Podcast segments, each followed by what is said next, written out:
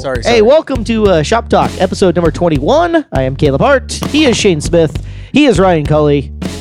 You all are true friends to the crown. Dilly dilly.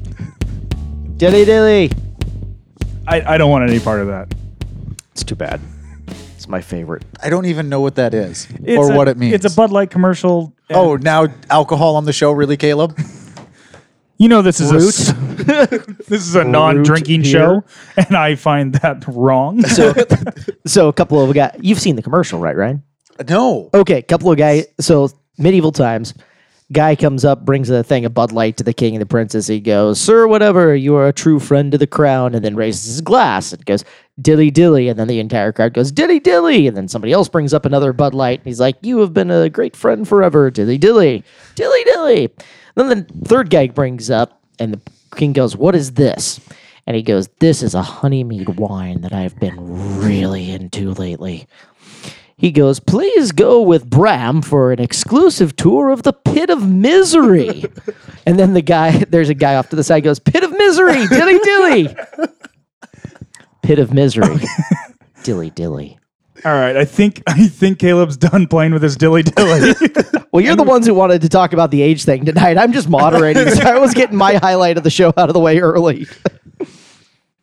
So that's, we're going to talk about, Ryan and I are going to discuss what age we think is appropriate for someone to start racing. Being is that none of us got any racing done this weekend. We had to come up with artificial topics. Listen, you speak for yourself. I raced all sorts of stuff this weekend. To my dog fridge and back. My heart raced. I mean, I tried to race something. It didn't work because, weather sucks, but that happens. I'm going to a race this weekend. Are you going to win? Oh, you're going to Tulare. I'm going to Trophy Cup. Are you going to all three nights? Yes. Ooh, out Thursday morning-ish. So, like late Thursday morning? Actually, I thought it was like a 6 a.m. flight. That sounds terrible. Yeah, that's when I had a connecting flight in L.A. So now it's a straight through flight, and it's like an 11 o'clock flight. So it's been a long time since I've been in the airport in L.A., but I remember it was big and terrible. LAX is one of those airports that everybody has always told me sucks. I've always flown out of flying into LAX. I used to fly down to Ontario for training. It's about 45 minutes outside of LAX. Okay. And there's no one there. Perfect. And that airport shows up in like a ton of commercials too. The last time I was in Southern, I've seen like three different commercials with it in. The last time I was in Southern California, I flew to Long Beach, and it's a tiny little small one that was very unbusy. Where does that sound familiar? Anyways, you want to talk about non-busy airports in California? As long as we're here, Arcata, California has an airport, and its security is basically just a counter that a guy stands at, and he says, "Fly safe." That's fantastic. Yeah. So this is weird. I'm watching us live on Shop Talk Live. Yeah, it's weird. Huh.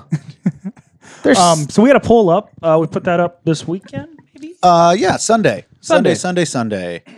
And we had a couple different guys could jump on there. And could you turn your volume off, Caleb? No, I'll just turn the phone off. God. We wanted people to vote on what they thought was a good age for people to start racing. We had a few options: 4 to 6, 7 to 12, 13 to 15, 16+, or whenever they ask.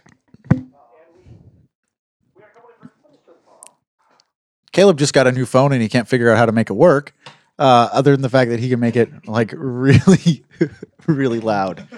Apparently, he's got it working now. Got the sound turned off. We're all set. Dilly dilly. No. Oh, fine. I'll stop watching us on live. So I think first let's go around and, I know Ryan and I talk about this discussion. Caleb, feel free to jump in with yours. But why don't we start off with everybody's opinion on just the age they think is appropriate? I think we should start with Caleb. Mostly because he's not going to have a boatload to say in the discussion. Well, he might. I don't know. It's not like as a guy who raced seriously, like for his first time ever at age 33, at 32. But yeah, I got a really late start. I don't care what age you get your kids into quarter midgets and in the lower divisions, so long as they're competing with kids their like age. If you're starting your kid up in an upper division, like a sprint car of any kind, they need to be able to have an adult conversation with an adult if that needs to happen. So if you're putting your kid into a late model, dirt sprint car, anything in which you are racing for money against other adult people, you need to be able to handle yourself like an adult. So that's going to depend on the maturity level of the kid. I would generally say 15-ish. 15, 16, 14 in some extreme circumstances, depending on the car and the division, if that's what you're going for. So that's where I come in. Okay, and I do have a couple comments. We'll get back to that. My opinion is start them as early as you can. I don't think you overdo it. You know, maybe you're not racing every single week and traveling to every place in the world. You can go race a quarter midget or go-kart or whatever at, but I think you start them very early in the 4 to 6 range. Question for you guys: what was your youth sports experience? Did you have youth sports experience, Ryan? I know this answer, but why don't you tell everybody anyways? Oh no, you first, Shane. Okay. I started racing quarter midgets 4.5. Okay. I started playing hockey at 5. Okay. And played a lot of golf, and I believe like 1 year of t-ball. Okay, Ryan. Oh, I also played a year of t-ball, or maybe half a season. I had a real like eating dirt problem, but which is still an issue. We're working on it though. We're working on it. That's why I leave my visor up. I think I played soccer for a little bit, and then like I don't. Everybody played grade school basketball, so I played grade school basketball, but like very, very little. Outside of playing youth sports, I did the gamut. Right, I did soccer in the fall, I did baseball in the spring, I did basketball in the winter. So I did everything I could get my hands on during that, and all team sports too. I did all team sports. And let me elaborate on my hockey. I played year round, especially like through high school. It was 4 to 5 times a week. Okay, year round. I mean, it was pretty. That's a lot of hockey, right? It's a pretty competitive hockey. Very much so. So having played all of that, and then got into and playing sports up and into high school as well. And then once my high school playing sports was done, I got into coaching sports. I coached youth basketball for 4 or 5 years. First and second graders, third and fourth graders, young kids. I think the focus on youth sports needs to be on having fun and not being competitive, not being the best at what you're doing. You should be learning the skills of what you're trying to do. But at the same time, at the end of the day, I cared less about winning and losing with those kids and more about the fact that they had a good time that day than anything else as the coach of that. And let me throw something out there. This is kind of what I wanted to touch on and why I like starting kids at an earlier age is I look at it if say you wanted to get somebody at the age of 10 years old into quarter midgets. Okay. They're going to be jumping in there with kids that have 5 years of racing experience potentially. Okay. And I worry that, you know, when you get a bunch of 5-year-olds out there, they won't remember where they finished. They won't have any idea. It's very easy to make sure they have fun. Sure. If you start them later on and they're not up to speed, mm-hmm. which some kids could jump in at 10 years old and go out there and win and not have any problems. Right. But you're putting them with the ability to be handicapped already.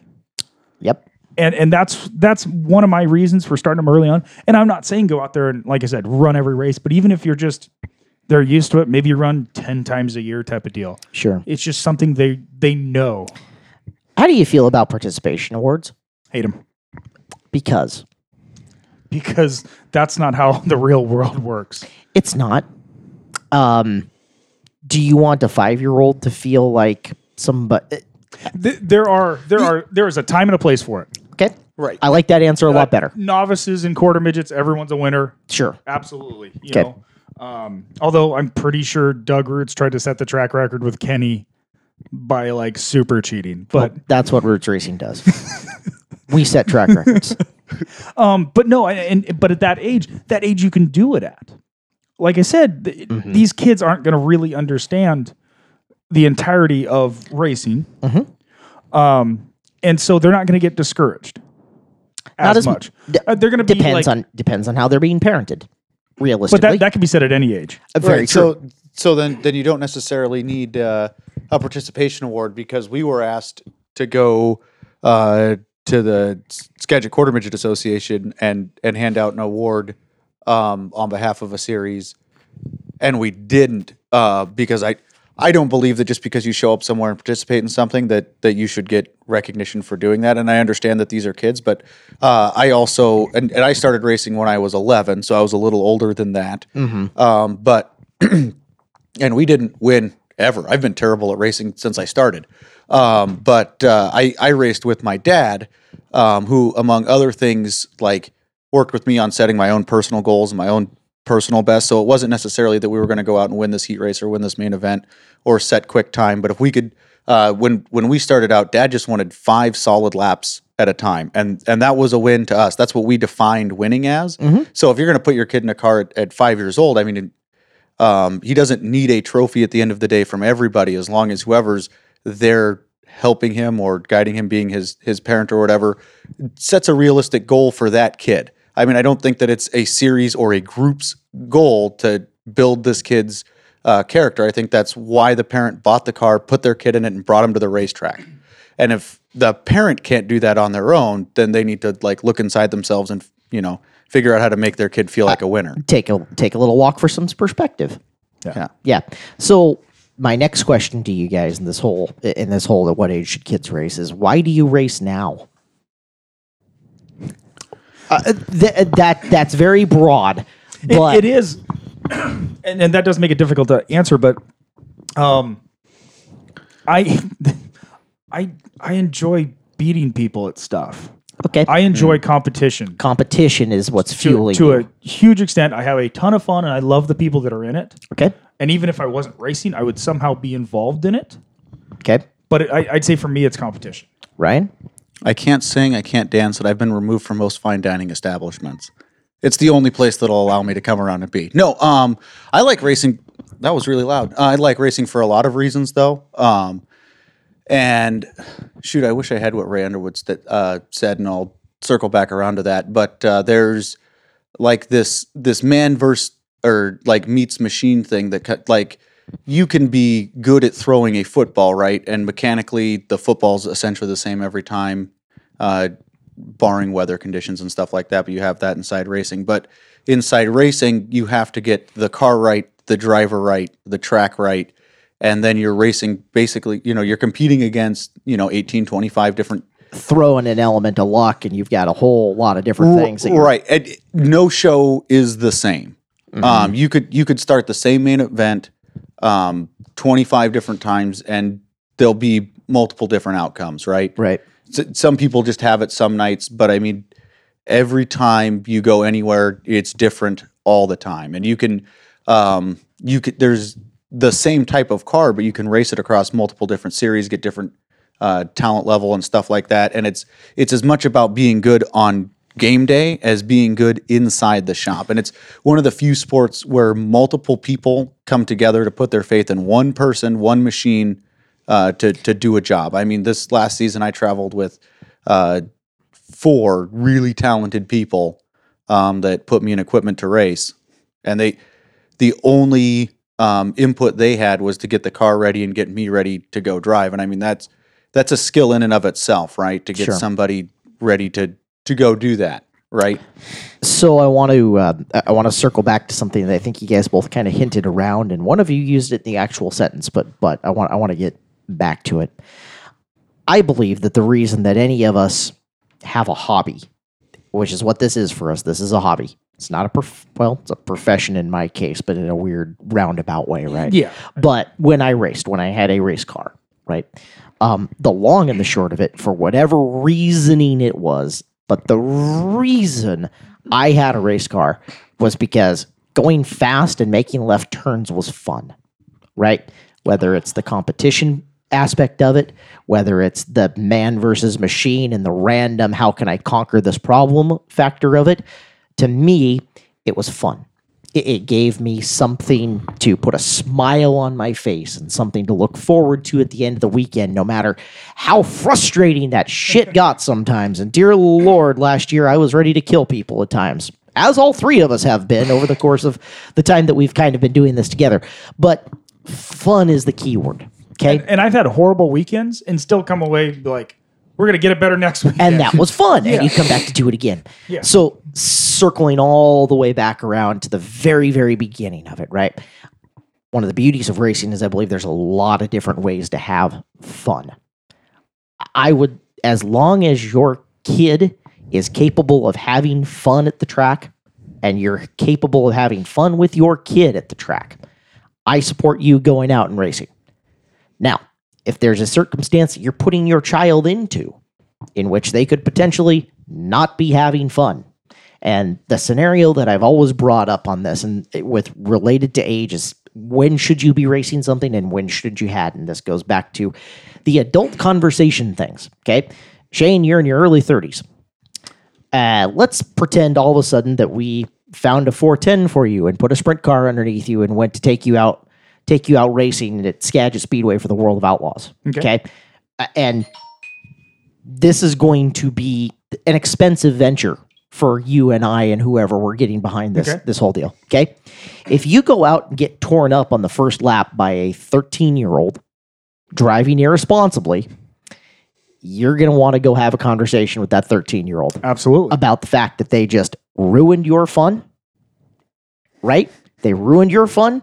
They ruined my fun. They cost us a bunch of money, and now we're not going to be able to go have fun again. Okay? I'm not, if I'm your car owner, I'm not going to stop you from going to walking over to that 13-year-old's pit area and let you have your word, right? The problem is that I don't think that 13-year-old is going to be emotionally equipped to have a conversation with you as a man, even or a woman, or whatever, right? Gender non-specific. As an adult, that person's not going to be ready to have a conversation with you as an adult. If you yell at them, you are going to ruin their night. And so I've done a lot of racing with when there have been minors and adults. And I have come across situations where I had a kid who was 16 and just nailing the back bumper of my cart. Mm-hmm. Wasn't because I was slow. It was because I didn't hit the person in front of me. And once I got by the person in front of me, I took off and never left him again. We pull off the track, and he happened to pull in right behind me as we were about ready to cross over the scales. And I simply looked at his front bumper and go, "You think that thing's okay?" Next thing you know, I have his dad in my face yelling at me. And it was, and I hate those situations. And it's an unfortunate thing that. And so this is kind of a little off topic, but I'll bring it. I can bring it all back around. We got a long show still, but the minimum ages of motorsports has dropped significantly. Oh, big time! I mean, you can.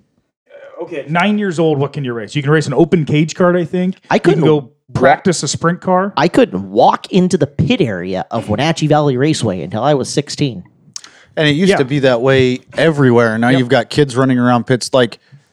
Everywhere. There's just babies in the pits, which is Kofoid nuts. Was a sprint car champion somewhere at age 12.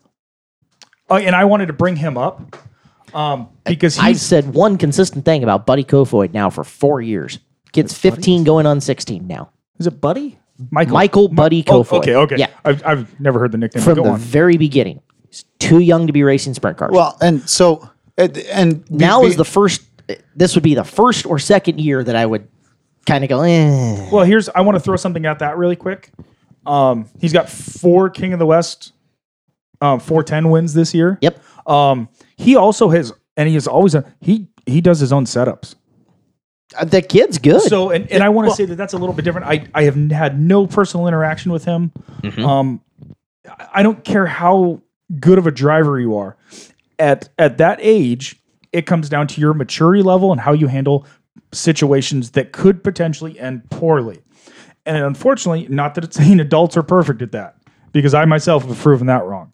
But, when you get these young kids, and he is still a kid, when you put him in those situations, they have to have that certain maturity level to react properly. Our most prominent sanctioning body in dirt racing, the World Racing Group, World of Outlaws, does not let you compete with World of Outlaws sprint cars until you're 16 years old. Yep. They cost themselves drivers this year by not allowing 15-year-olds to compete in California.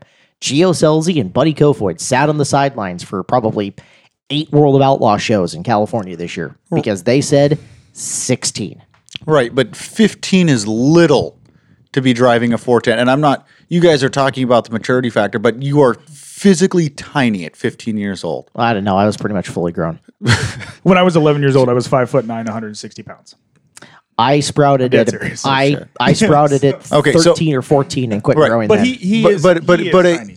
At a normal 15-year-old, okay, not Shane Smith's freakishly giant 11-year-old, right, is really small to be in a car like that. And we're talking about a not fully developed body that we're putting something that. No, that's science. Science at 15, okay. Your brain is not fully developed until 25. That's a fact. Well, okay, so some of us never. Right. Some of us never, but it's done growing at 25. Gotcha. Right. That's why if you look at a lot of drug studies and stuff like that, marijuana stops affecting your brain at 25. That's why drinking ages are right around. Yeah, that's a fact because your brain's done. Developing. You guys can look this all up. It's science. Oh, no, I'm not questioning that. I have a comment that. Okay. So what I'm saying is smart ass adopted not to. So what I'm saying is, if you think about it logically, and there's not a whole lot in what we do that makes a whole lot of sense, but to put a 15-year-old in a 410 with over 900 horsepower, if somebody looked at it logically, might seem slightly irresponsible because the ramifications for what can happen in that car, there is a higher likelihood of damaging that kid forever than there is damaging somebody who's over 18. Sure, who's a legal adult that can make their own decisions. And I'm not judging anybody that does it. I'm not saying that Buddy Kofoid shouldn't be in a 410. What I'm saying is, for the purposes of this discussion, when you talk about doing things like that, it is physically dangerous. So I want to. So on that same note, and I do agree with you, but I also want to throw in. Let's throw in different aspects of that. Rico. Yeah. So I know that's an outlying situation. And Rico's an adult and started racing after he became an adult. So whatever Rico does, to his own body is whatever Rico wants to do. So, but here's you want to talk about just the build of kids. Let's take a look at Harley White. She's tiny. She is. You know, she's got the build of a 13-year-old boy.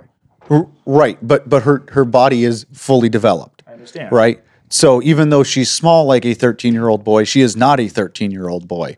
So her bones are solid. All of her joints are in place. Like the physical phenomenon that happens as people grow into adults have happened for Harley White.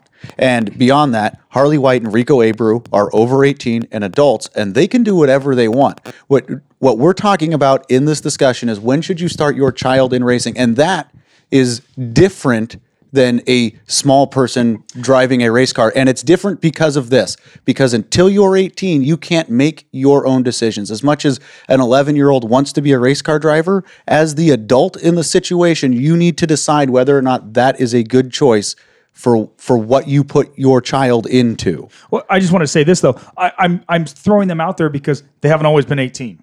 I guarantee, you know, I don't know Harley White's, you know, micros. She was in micros till I want to say about 16, 17 ish, and then jumped into a 2-barrel sprint. So our version of a sportsman, right? Jumped into a 2-barrel, ran a 2-barrel successfully for a couple of years, and then has been 360 racing for the past I want to say 3. But as a minor, she was still racing a full-size sprint car. Right. Correct. But significantly less power than a 410. By about 400 horse. It was a more responsible decision. Right. At the same time, I do think that you could call into question there. Let's look at the speed differential between a sporty and a 410. At Skagit Speedway, it's probably 10 miles an hour. Difference between a track record of nearly 12 flat versus a track record of 12.066 versus a track record of 11 versus I'm talking the 360. Oh, okay. Cars that run on a regular basis. Okay. So a sporty is a 12.066 right now. The 360 track record is 11.253. So it's 0.8 of a second. Okay. So maybe, so in that instance, you know, not even, you know, that's a 5-mile-an-hour difference at the end of the straightaway. At peak speed and average speed, yeah. Right? It's 10 is probably at the most, right? Yeah. The track record for the 4.10s is... It's either a 10.6 or a 10.8. Or 10.6 or a 10.7. 53. Okay. Okay. And I believe when Pittman? Stewart. Oh, right. I believe when John Gibson was talking about that track record, by the way they measured it, it calculated out to an average speed in the mid-90s. Correct. So if we just go stupid and go 95 miles an hour, 85 miles an hour, 75 miles an hour ish. Yeah. Okay. That's kind of the breakdown on that. And I remember, if I remember correctly, at one point they had a radar at the end of the straightaway for the 410s, and I think they were hitting about 125. You got to scrub a ton of speed in the middle of the corner if you're hitting 125 at peak entry and you're at the average laps down in the mid-90s. That's a lot of speed to scrub. And I don't know the accuracy of that. I'm just that's a number that stood out. But I'm just saying what I wanted to point out is honestly the difference between putting somebody in a sportsman and a 410. If you hit a wall going head on, it doesn't matter. I mean that difference is very small. You know. Okay. Yeah, I at that point I am not gonna. I'm not arguing. More responsible. Yeah, I'm not necessarily within the realm of responsible still, but yeah, more responsible. And so and let's circle back, and I just want to jump on minimum ages once again because, like I said, it's completely out of hand. What is it? Okay, I want to run on. I want to put my kid in an open 600 up at Deming. How old do they have to be? 13 with racing experience. 12 with racing experience. That's crazy, right? I was racing. I was 13, and Derek had raced for a year before me in the open 600 series, so it was 12. Yeah, and they might have changed it now, but I mean that's. But that's nuts because once you race an open 600, I mean, you're there with adults, people that this is their hobby. This is what they want to do. And you're going to have to, at some point, racing an open 600 or a 1200, you're going to have to, as an adult, go have a conversation with a child. And there's a couple different things about that make it difficult because even though... Like when I raced 600s, 1200s for my dad, I knew that we didn't have any money, and if we wrecked this thing, like it was over. But I didn't understand like what no money looks like or what the ramifications. I knew that we weren't going to have a race car to run next week. Not that it was also going to affect these other things in your life. Now that I'm an adult and racing and paying bills, it's like, oh man, if I tear this thing up, I'm also not going to have power at my house for a week. I better stock up on candles. It's race season. Open cage carts. I think you have to be like 9 to run an open cage cart. Oh, that's scary. Yes, it is, because those things are finicky, and most grown men can't handle them. They're hard on the body, too. They very much are. Yeah. You guys have both told me that you've never been more physically worn out than when you ran an open cage cart. No. In terms of sore. Nope. Try half midget. Oh, I was going to say that stupid KT. Oh, no, you're just a... maybe not like tired, but actually physically hurt. Dude, they bounce around like nuts. But, they do. The open cage cart reminded me a lot of driving a 250. Narrow power band. Right, and just the way that you like drive it in like crazy and you get all the way out of the throttle and then just... Anyway. Eh. But I want to circle back to this. And it's unfortunate. And probably that's why I think cage carts are so popular right now is you can move up these drivers so quickly. You can, a kid that has potential, you want to get them to that next step. It seems as fast as possible as long as they're comfortable with it. Okay.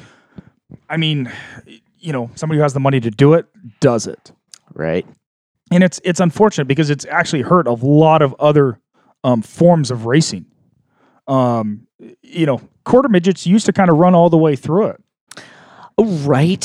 Not anymore. No. You race them until you're like 10, 12, and then you run off to Deming and you get a mini sprint or something like that. Yeah. And, I can see that. There's not one over here. Ryan is looking for power. Ryan need more power. Here, you can plug it into here. This is a good choice. Insert tab A into slot B like shown. But okay, let's look at, I mean, late models. There's some areas in the country that you can run a late model like 10 years old. Yeah. I've seen them. It's a and once again, I think it comes back to maturity. But I think that, so here's my reasoning for getting somebody into the sport very early is you can get them in there and you don't have to spend much money to get them into something. Quarter midgets are relatively affordable to run on a week-in and week-out basis. You're not going to tear them up all the time, especially at the speeds you're going at that young age. Yep. And it's a great option. It's a great way to tell if maybe they have it or not. I know that's tough to tell from that young of an age, but it gives you at least a little perspective on it. I think every step in the racing experience goes to splitting the field a little bit more and more and more. Correct. You know what I mean? Yep. It's... most everybody goes from quarter midget to a junior sprint or something else. Yeah. Most, right? Not as many go from a junior sprint to a restricted.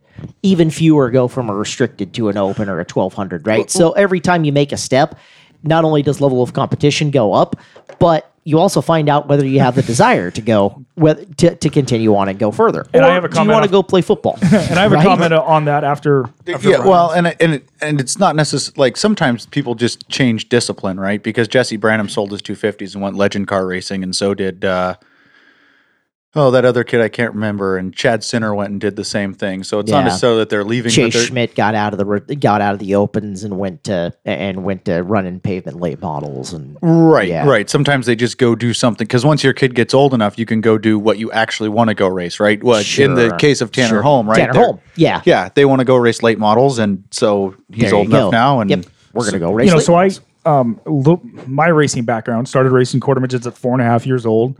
When I was 9 or 11 or something like that, started running a 250 junior. We did that for 2 or 3 years, not full time, because my dad hated those cars. Dude, don't blame them. They're horrible. Can I say the 250s are terrible? There's still people who miss the 250s, and to those people, I tell you, you're dumb. Do they remember? I drove them and didn't like them. They're loud, and they're smoky, and it was spin every 3 laps. God, they were like the modifieds of Deming Speedway. Here's the biggest problem with them. They were underpowered for what they were, so you had to drive them on the edge and try and get as much power out as you can. Mm-hmm. And if you didn't have that like extra 3 horsepower, you weren't going to win. # Pipe of the Month Club. Yeah, oh my God. I'm missing something there, but I don't necessarily. Two-stroke pipe technology. Okay. It's constantly evolving in a bunch of smoke and mirrors. It was actually much worse with carts back in like the 90s. There was probably, no exaggeration, probably 250 different pipes made for KT engines in the 90s. Wow. What was it like in the 80s when Rick raced with Rod? Oh, they were on the pipe. Okay. But so I think I ran 1 year of 250 senior at like 15 years old. I think it was like that. We were still running the quarter midgets full time. Stepped into a half midget, which is quarter midget with a bigger engine. Okay. And I mean, some serious power for that small of a track. And I jumped into a 410 when I was 16 years old. Oofta. That was, my dad offered it, and I wasn't going to say no. Right. Physically was not a problem. They were actually easier on the body than a quarter midget. Sure. Then they've got midget. Power steering. Yeah, that's I remember a big difference. The first time I pulled in, somebody was like, "I bet you're worn out." I'm like, "No, this is actually really easy." Yeah, right. You're like belted in and right. And I can't tell you if I was mentally ready for it. I don't remember. I'll say this. Setup-wise, we were not mentally ready for it. And I think that would have made a big difference. All that seat time that you accumulate over the years and years and years helps, but you're never really ready until you go out there and do it. You know, and that's the thing is like we had mild success a couple times, we didn't know how to set up the car, and it would have been completely different. Sure. Come main event time, we were fine. Early on, that thing was just as tight as can be. I needed clean air to do anything at all. Yeah. Typical racing, that particular racetrack back then. Yeah, pretty much. Right. I remember, I had a heat race win where I put a straightaway on the rest of the field just because I was out front and it was like, oh, cool. Yeah. Keep your right foot in it. Yeah. It was right? Like, this Miss is cool. The bottom, keep your foot in it. Yeah. It didn't matter. Yeah. But, and that's what I'm saying. I don't I don't know if I was mentally prepared. I don't remember, though. But at the same time, I had years of racing, and sure, my comfort levels in those were fine. And honestly, you know, remembering back, I didn't feel out of place. Was I? Probably. Should I have started at a lower level? Yes. Maybe. I think so. But we also got to remember that people were spending more money running sporties at that time, just in equipment. Gosh. I remember Joey Scolari, they ran a sporty around the same time. And I think it cost them like $30,000 that year just in chassis. I wonder how sportsman racing would have evolved if from the very beginning they'd been able to run parts and equipment that everybody else readily had available. I'm talking about like big wings, steel wheels, the steel body shocks. Correct. I've heard stories of back in the heyday, right? Like when Rudines would come to the swap meet, right, and sell all of their wheels from the previous season, right? Yeah. Those are all aluminum wheels. Every sporty guy who needs a cheap wheel to go out and, you know, save the one that they killed on the wall, because you're going to kill the wall 15 times over the course of the year in the sporties back then, right? Yeah, give me this cheap, good condition used wheel, right? You eliminated an entire division from being able to buy good secondhand equipment in those shocks and wheels and wings, and that it was expensive for those guys. Absolutely, I think that's part of the reason that class was very much plateaued in the time frame where I first started coming around Skagit. Because, and people saw that. It's like, you know what, we could spend less money for our car and a little bit more money for our motor, go faster, probably have more fun, and race with better people. It's back when a new 360 was 10, like was 15, 20 at the most. Yeah. Yeah. Like I think the best of the best 410 was now, granted, a sporty was 5. Right, 5 to 8. Yeah, 8 on the extreme end. But well, okay, $12,000 in most guys were building their own. Yeah, you know, and you could get away with having a junkyard motor too, absolutely, right? Although if you wanted to have a 360, you could still run a home built engine there and be a mid packer, right? You didn't have to have an absolute killer all the time. But again, ready availableness of those wings and of those wheels, and right, and it's all stuff that you can't take with you. Got to find another guy to buy it if you ever want to move out up and out of that division, right? You know, I think we've gotten a little off topic on it, you know, but just discussing the progression of things and how the path that people travel through their racing, you know, most people have, okay, we're going to do this, and then at this age, we're going to do this. I think it's mostly predetermined. And I think there's a lot of parents out there that even when their kids aren't ready, we'll put them to that next level. You know? Right, because that's what the parents' plan was, right? Well, we're going to be racing this by now, which is something I super appreciate about how my dad did it, because for us, it was always a hobby, right? Sure. So, and like when I got ready or Robin got ready, that's when Dad decided, okay, now we're going to go do this. Because if like we had if 250s were still around, but that was as good as we ever were, or if we were as competitive as the Turner, like, and the Turners are an excellent example of running what you're good at, right? Or what absolutely what you're comfortable with, because they ran and owned that 250 division until it died, and and not in a bad. That's what they were good at and what they were comfortable running. I mean, and it's, I mean, Eric and Brandon have both shown that they're talented in all sorts of other, you know, types of race cars. Eric does phenomenal in the midget. We got to watch him in a sprint car this year where he did a fantastic job. But back when 250s were at Deming Speedway and they were a thing, the Turners ran them forever, and that's what they did. The last couple of years when it was Turners, Holtorf, and Spud, those were some fun. Those were some fun nights. The problem is the back half of the field went two lap spin. A lot. Right. Funny thing about a 250. One of the fastest people I ever saw in a 250. Michael Harris. You know, Harry, for all of his natural cantankerousness, pretty darn good racer. Actually has a lot of talent. And he had some really cool stuff. He had a dual stage wing. Oh, I remember that. Right? Oh. Yeah. And that messed some people up. Well, he had the front wing. Oh, yes. And but he always just said it. He put it on there for looks. You know, he would do that kind of thing just to mess with people. Oh, yeah. But he had holes drilled in like all sorts of panels. So, like, there was no extra weight on that car unless it made him faster. Right. You know? That sounds like Harry. So, yeah. But that was just for looks. So, I want to throw another something out to you guys. And now I haven't completely thought this thought out yet, but go with it for a couple of seconds. Okay. We've seen the path, right? The path used to be get into a quarter midget, a mini sprint, go USAC racing, then get your NASCAR contract and you're up and going, right? Or get into a quarter midget, a mini sprint, go sprint car racing, then get into a car, or go late model racing and get into a car, whatever it was, right? Casey Kane kind of pioneered that path, and he pioneered that path here in the Northwest, right? Get into quarter midget, mini sprint, go get a sprint car, and now go get your deal, right? Part of me thinks that we've corrupted a bunch of youth here in the Pacific Northwest with parents thinking, well, because I watched Casey Kane do it, this is the direction we have to go, and this is how I have to take my kids. Okay, but we have that one person. If you look, let's look back at, I mean, look at Indiana.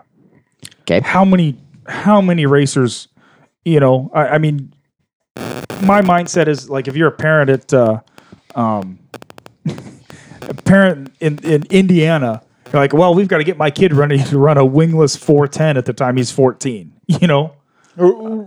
Yeah. I mean, that's kind of... Sorry, we're looking through the comments. We can see comments. Right, we people couldn't are before. It was weird. They like us. They really do. Well, they're not. Well, maybe they don't like us. Yeah, that's it. I didn't catch the scrolled up comments. Anyways, continue. Indiana had a bunch of those kids who came up and through, and maybe not necessarily, and maybe that didn't. But also, here's the flip side of that, right? Up until Casey, did anybody really try to make that path happen? You guys know better than me. I wasn't around for the Casey Kane years. I missed all of them. That was a little bit before me. So I never had that thought that I could make it as a racer. That was never instilled in me. Sure. You know, we always had good equipment, but it was we won a lot of races, but that was never the thing. I think it's happening right now. Kyle Larson. Yeah. Out of California. And that's all those cage carts. Yeah. With kids at 9 years old running those things. Yep. And then they're trying to get into a 410 at age 14. Well, it goes right. You put them in an open cage cart, then you put them in an open 600, and then you put them in a 410. They're skipping the 600s. Some are, yes. Yeah. Which is nuts. Although they say that the open cage carts, the 500s, have the same horsepower to weight ratio that a 410 does, and that's why it's a more natural transition. In some ways. Not true. It has no suspension. Right. Sorry. Well, no. They're different in a huge way. Yeah. No. If you drove a 410 the way you drive a cage cart, you'd tip it over. Honestly, I'm going to say that a 410 is actually more controllable. Yeah, with the power steering and the shocks and the bars and all that suspension you have really to use. They really are, yeah. An open cage cart is more driver-dependent. The top motors, the best of the best motors, they'll be 110 horsepower. And I think those carts are going to weigh 450 to 500 pounds. With driver? Yes. Okay. So when you compare that to a 410, let's just say 900 horsepower or 1,400 pounds. Okay. So I think there's a responsibility factor that comes with the speed. And here's one of the things I like about a kid running early in life at a younger age. Okay. Sorry, we just have some little video. Not only that, it turned off. The live video might die. Sorry, guys. Anyways. So, but here's one of the things, you know, and Ryan touched on it earlier is you become in control of a machine. There comes a certain responsibility with that. It's like handling a gun. There is a responsibility that comes with holding and shooting that gun. Mm-hmm. Well, okay. As a racer, I am responsible for how I race that car. And if you get somebody with a comfort level at a younger age with that, they know the limitations at a younger age. They know their abilities at a younger age. So let's take this into a broader, larger conversation. Okay. Let's start out with, there are smarter people than me. Okay? There are smarter people than me. Would you be comfortable with a 12-year-old driving with you on the highway up and down I-5? Okay, and let me say this, and I'll say I will say no. I realize I'm apples and not exactly apples on this comparison, but I think it's close enough that we can go there. Okay, and I'll say no, and I'll say in a racing aspect, there's more control over what they can and can't do. I agree to that. I had a point that I was just going to touch on, but I don't remember. You're thinking. It's okay. Yeah. It'll come to you. There's a lot of stuff going on. It's all crazy. Right. We're trying to get the live stream back up and so. Hitting it harder makes it work better, Ryan. Right. That applies to life. Apparently, no matter how hard I hit. But I think that's been my biggest thing is, and you hear so many people, that's what I was going to touch on. It's, you can get kids into soccer at the same age you can get them into quarter midgets. Yeah. But nobody's ever going to get their head kicked in playing soccer or racing a quarter midget. Sorry. but hold on, let's talk about that. Is that the chances of getting hurt? Stupid Kevin Crump. Kevin just said, "At what age should you be allowed to go to try live video?" Never. I believe most of them I see go 18 over. Right. Kevin just turned 50, so I'm going to say 50. But let's talk about that. Is like if I wanted to, if I said to somebody, "I'm getting my 5-year-old into soccer," nobody out there is going to be like, "Oh, why so young?" But that could be dangerous. Blah blah blah. Whereas is you tell, oh, I'm going to get my son into racing at 5 years old. They're sure. Like, what? Racing? When, honestly, somebody's going to get hurt more playing soccer than or riding racing. Their bicycle down the street or this or that. You can't completely shelter kids from. Yeah. Right. And I guess, so my biggest thing is, like, they're just little tiny people. So, like, if your kid's not ready to do it, and I guess that's what's the most important thing. And I'm not sure how you know whether or not your kid is ready to get in it. I'm sure as a parent, you just know. Shane's the only one out of the four of us in this room right now that's ever, like, created a person that we're aware of. Yeah. Right. So, and like, I actually had a quarter midget before I was born. When my dad knew I was on the way, he happened to see a quarter midget at the Portland swap meet, decided to buy it. Perfect. Yeah. That worked out well. So it was sitting on the, did it stay in your room? It did not. It should have. It should have turned into a bassinet. That would have been amazing. God, quarter midget bassinet. Oh, if either of us are ever spoiled enough to have children of our own, quarter midget bassinets. Oh, yes. Or at least a quarter midget swing. And I will have a quarter midget at the age of 5 years old for Taylor, my daughter, if she wants it. And she has showed a lot of interest in it. Ryan, so when Ryan had talked about it, we went to the Skagit Quarter Midget Club and we were watching some races, and she absolutely loved it. Cool. She loved it. It was people near her size. Right. And I will never push her to do anything because that's just setting it up for failure. Agreed. On both ends. I don't think any of the three of us have a problem with quarter midgets and kids competing in racing against kids their own age, so long as they're enjoying it and having a good time with it, right? I don't think any of us have problems. Basically, quarter midget through a junior sprint at this point in time, age range, because you're all competing against kids, at least relatively in your age and maturity level. It's everything else that I think is starting to draw some question marks. Well, and I think that comes back to, you talking about maturity level, I believe that comes back to my comment before about starting them at a young age so they aren't coming into it fresh at 10 years old or so.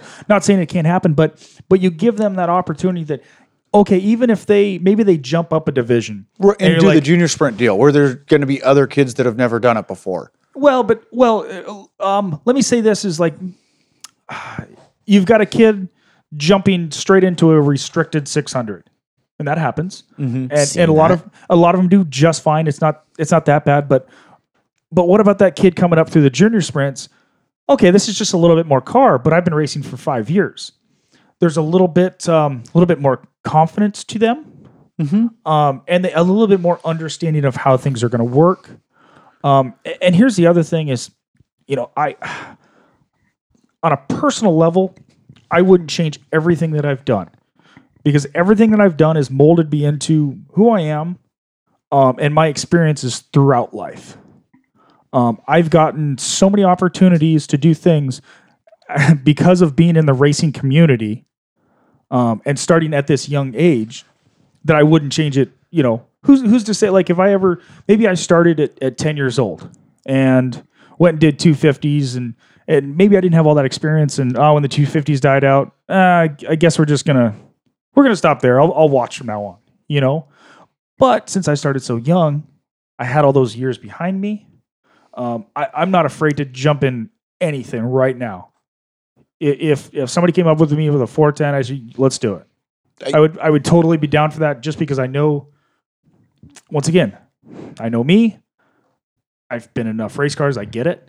And I think that's for me, the cool thing growing up racing was getting to drive a new car. Like that first packing hot lap session in the car for the next division. Like, it's, everybody remembers that. Yeah, it's something that's like really, really neat. I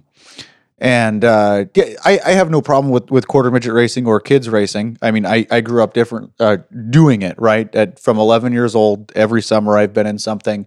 And I just think that it's ironic that I'm here talking about health and safety and racing, because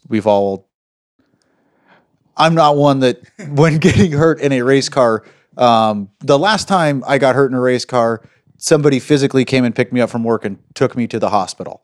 I think it's important that when people think about putting their kids in a race car, like they look back and look at everything that could possibly happen. Just because I'm dumb, doesn't mean you have to be.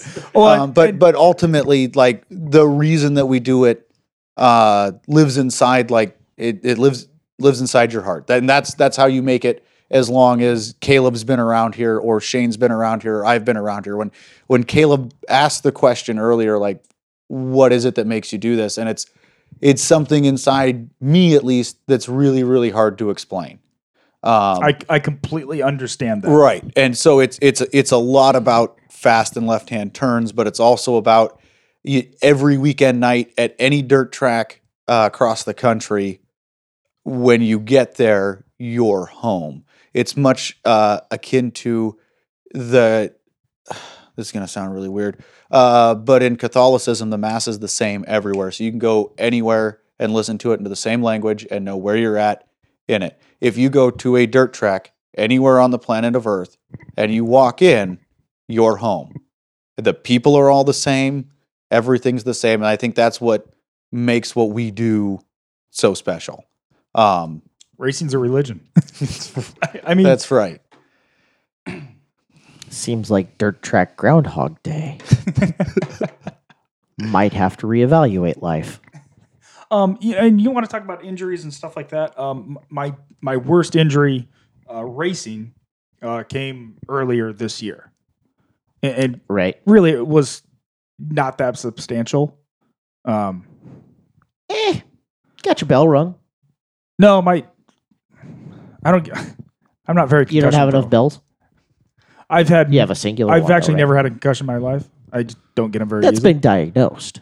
No. Actually, I found that the best way to not get a concussion is not go to a doctor.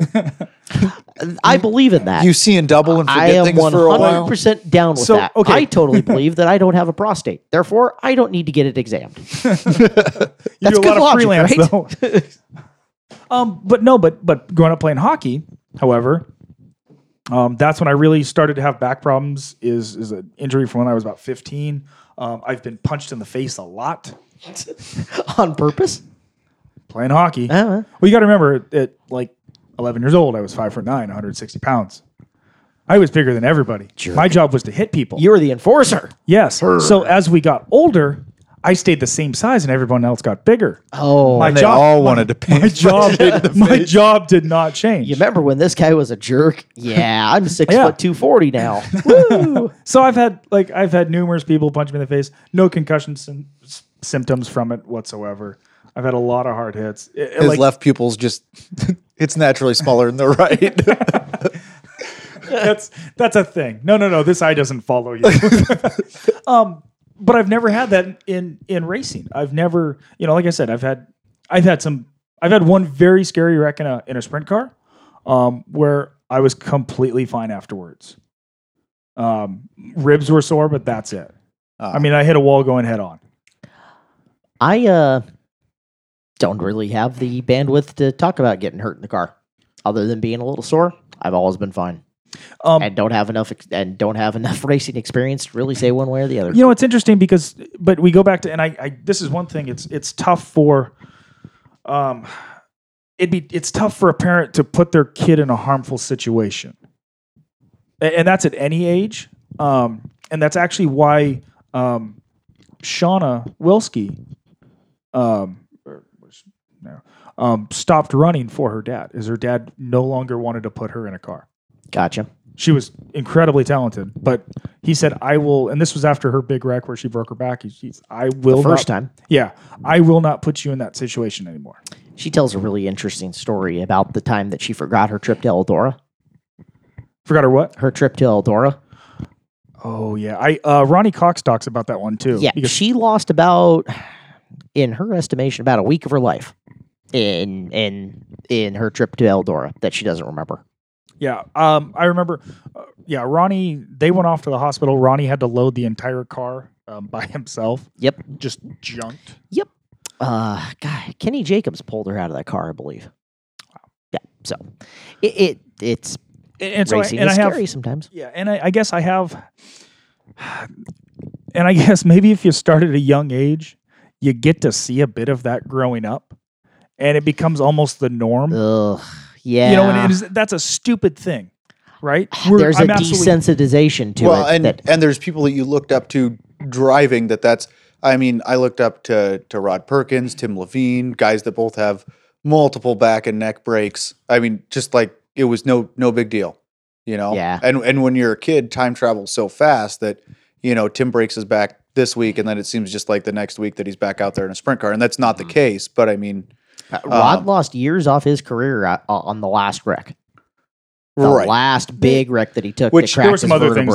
Which is super important to talk about, though, because Rod was running late to staging and chose not to put his Hutchinson on. And this isn't it is a bad on Rod, but I'm not telling this. But he would say that, too. Right. I'm not telling the story to shame Rod Perkins. What I'm saying is, there is no excuse to not put all of your safety equipment on. What do you think the odds are that this year we can get the person that calls everybody to staging to go, drivers to staging, dilly-dilly?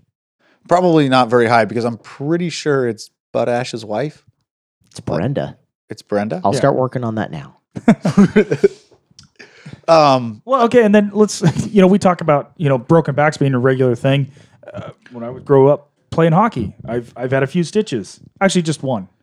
I don't think we break as many backs as we used to with the advent of full containment seats and but here's the thing: is, as the safety has gone up, so has the speed. Right. My dad talks about the lap times they used to run in the modifieds, and we're well faster. If you're grading on a curve, I don't think. Boy, this is a terrible visual without the video. If speed has done this. Safety has done this. I don't think safety has kept up with speed as far as that goes. Although you look at it, I don't think that it can. Well, and here's the deal, right? So I believe that the safety equipment to keep up with the speed is out there. Are you able to feasibly purchase it? No, not a carbon fiber helmet's like $1,100 to get a good one because you can buy a Pyrotech carbon fiber helmet, but if you put it on the scale next to my terrible. Like original Bell Dominator. The Dominator is lighter than the Pyrotech Carbon. Calm down. I'm getting there. Okay. I'm just saying this is a great show topic for another time. Oh. That's where I'm going. I could go for hours on safety, and we've already gone an hour. And we can definitely touch on that. And I think it's definitely, I think it's also a big aspect to moving kids up and when kids are starting. But if you get them used to the safety gear early on. I mean, I remember... From a young age, I was always taught we use all the safety gear. Granted, I don't run arm restraints now, but that's because it's cost me more than it's helped. But there's an actual physical problem with the way that most of our focus midgets are designed, in that a lot of us have to reach outside the cockpit. Agreed. Oh yeah, that's a big problem. That is a problem, and that makes a gigantic issue on the arm restraint. I picked up arm restraints in the middle of last year. This is safety. We can talk about safety some other time. Let's talk about safety next week. How exciting would that be? I like it. Okay. I'm into it. Next week or the week after, whenever we decide to do it again. I'm into it. Yeah. But no, I think, like I said, I'm just going off of my life. and how things have played out for me, I will absolutely have a quarter midget for Taylor when she's of age and she wants to. When I invent a time machine, I'll go back to when I'm 5 and I will get me a quarter midget. And you will be forever known as the talented Caleb Hart at that point. Doubt it. I don't think any amount of... Is this closing thoughts time? Is that what we're doing right now? I think we've reached good consensus. Racing as a kid is a cool thing. The best piece of advice I got was from Bob Scott. And it was when I was debating whether or not to go to senior prom. And this is like, if you're going to put your kid in a race car, I was going to skip senior prom to go run a weekly show at Deming. And Bob Scott went out of his way to tell me not to do that, simply for the reason that you will never forget your senior prom, but you're going to forget that Friday night at Deming Speedway. So as a kid growing up in racing, although it is important and it's a thing to do, don't lose sight of the rest of life, because there's a lot of growing up that has to happen. And there, you can race for a long, long time. And there are 3 people on this, all 3 of us have proven that in one way or another. True story. So yeah, all 3 of our experiences are different. Are different. Very different. Yeah. Well, right. And that's what makes this conversation good. I will say I did skip dances to go racing. No, I skipped. I went to senior prom is what I'm saying. I know. I skipped those. I went to 3 dances. I went to prom as a sophomore. I went to Tolo as a junior, and I went to homecoming as a senior. And for every one of the rest of them, I was at a racetrack announcing. Oh, man, I went to 3 proms. I'm sorry. I went to a dance in 8th grade, and that was it. Funny story about me, I was not very social in high school. Yeah. Are we in Bizarro World? Yeah. Whoa. I really small group of friends, knew kind of everybody, but, and I know the type. Yeah. Then I moved away from home and now I'm not social at all. So I think we've given a lot of people a lot of good things to think about. Absolutely. And we'd love to please, when we share this, and we've got the live feed or what's left of it. I know people are still commenting on it. Give us your input. Tell us, give us a little bit of what your life experience have been like, and how you think that, how that's affected you and what's your opinion on it. Yes. Yeah. Tell us how wrong we are or tell us how right we are. Yeah. Or if it's somewhere in the middle, tell us how wrong and right we are. Perfect. Yeah. If Caleb's wrong and the other Ryan and I are right. I thought that just went without saying. No, I wanted to make sure it was said. Okay. Dilly. So until next week, Shane Smith, Caleb Hart, the voice of Skagit Speedway. I'm Ryan Cully. Stay safe. Don't do drugs. I'm the boss. Thank you for listening to this week's episode of Shop Talk. Shop Talk is a Crab Flake Studios production. Brought to you by Lewis Nutter Trucking, Subway, Paul Spencer Insurance, Highline Performance, Jerry Smith Chevrolet of Anacortes, Walker Racing Development, Five Point Media, and DLH Racing Products.